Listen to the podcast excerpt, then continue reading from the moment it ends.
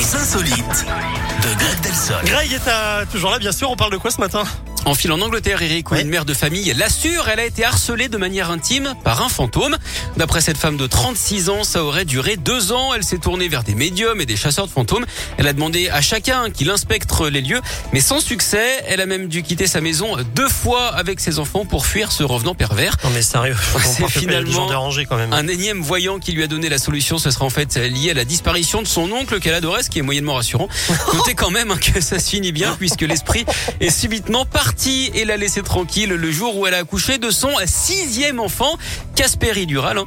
En parlant de grossesse, vous savez euh, N'importe qui quoi. sont les clientes préférées des vendeurs chez Boulanger, chez Darty ou encore à la Fnac Eh bien, ce sont les Les femmes enceintes.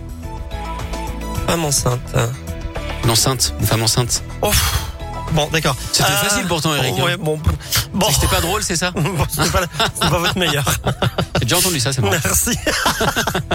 Merci Greg, vous ferez mieux dans une heure. Ou Ou pas. pas À tout à l'heure. À tout à l'heure. Allez, restez avec nous sur Radioscope et merci d'être là. On continue cette émission avec